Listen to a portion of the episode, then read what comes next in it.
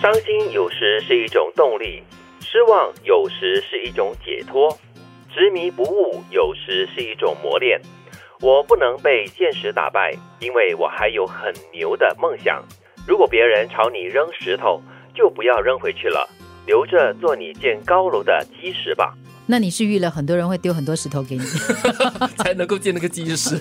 我觉得最后一句哈，终于是比较积极正面的。前面那几句好像就是一般上我们都说负面不好嘛，又伤心又失望，我们要完全不要，也不要执迷不悟。但是呢，却可以把这些负面的情绪化为奋斗的力量。哇，伤心有的时候是一种动力，确实嘞。有些人他因为碰到了一些让他觉得很揪心的一些状况，可是他调整心态了之后，他可能会有一股内在的力量迸发出来。嗯，对。然后失望呢，有时是一种解脱，也对。因为当你希望达到某一些东西，或者是得到某一些东西，可是你却得不到的过后呢，就会很揪心啊，很纠结啊，很郁闷。但是呢，这个失望过后一阵子呢，哎，你反而有时候会觉得说，哎，我干嘛这么执着要这个东西呢？然后会是一种解脱的。哦，所以也包括了下一。句了，执迷不悟有时是一种磨练，因为不管是伤心失望还是执迷不悟，最终你还是要醒过来的。只是说，当你还在里面纠结的时候，它是一种锻炼。好像你执迷不悟，你就想我一定要，我一定要一直在那边钻牛角尖呢，还是什么的。对，这个过程，如果你最终可以悟到的话，它也算是一种成长。其实也就是有一句话嘛，“经一事长一智”嘛，这个可能就是这种磨练出来过后学到了一些东西了。但是这个磨练还真的是磨练。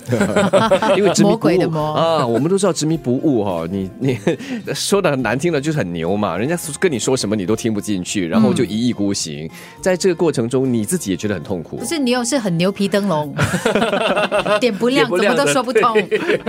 但是中间这句就是说我不能够被现实打败哦，因为我我还有很牛的梦想。这样子执迷不悟下去的话，痛苦的会是自己吗？我们经常也听到这样的说法嘛，就是这个梦想哈，可能要做适当的调整。对对吧？你可以把梦想设得很高，目标设得很远，但是最终可以达成的，也就是它的可能一半或者还不到一半。呃，但是还是有这样的一个过程嘛。常常都听朋友说，就是某一个星座啦，比如说处女座，是要求很完美的，稍微有一点那个瑕疵呢都受不了，那他就会很痛苦啊。所以要很牛是吗？对。但是我觉得啦，就是你在现实的考验之下呢，你偶尔应该要调整一下你的这个标准，是，不然的话就会伤心失望。对。然后说到最后一句呢，当别人朝着你扔石头的时候，你就不要扔回去。但是我觉得这是很难的嘞。嗯，通常你这个直接的反应就是你要想捡起来，你扔我，我要扔回你这样子，冤冤相报这是很人性的嘛。但是 那你要忍住那口气，深呼吸，嗯，把石头放下来。其实我觉得从另外一个角度来理解这句话的话呢，就是当别人打击你的时候呢，其实我们一般上马上会有一个自我捍卫的一种心态，嗯，就为自己强辩，要为自己找很多的理由跟借口，那是本能嘛。对，所以你与其你这样子做，你不如呢先把它收下来。其实我觉得，常常面对这个状况的时候，你可以先反省喽，你先想喽，这个东西到底。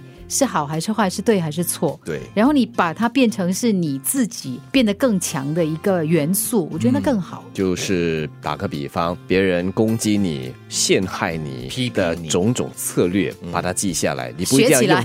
对，你那么用作日后怎么来防备自己，嗯，受到同样的攻击或陷害。哦，就是从中呢有所学习。嗯，所以就把它变成一种解决方案来学习。伤心有时是一种动力，失望有时是一种解脱，执迷不悟有时是一种磨练。我不能被现实打败，因为我还有很牛的梦想。如果别人朝你扔石头，就不要扔回去了，留着做你建高楼的基石吧。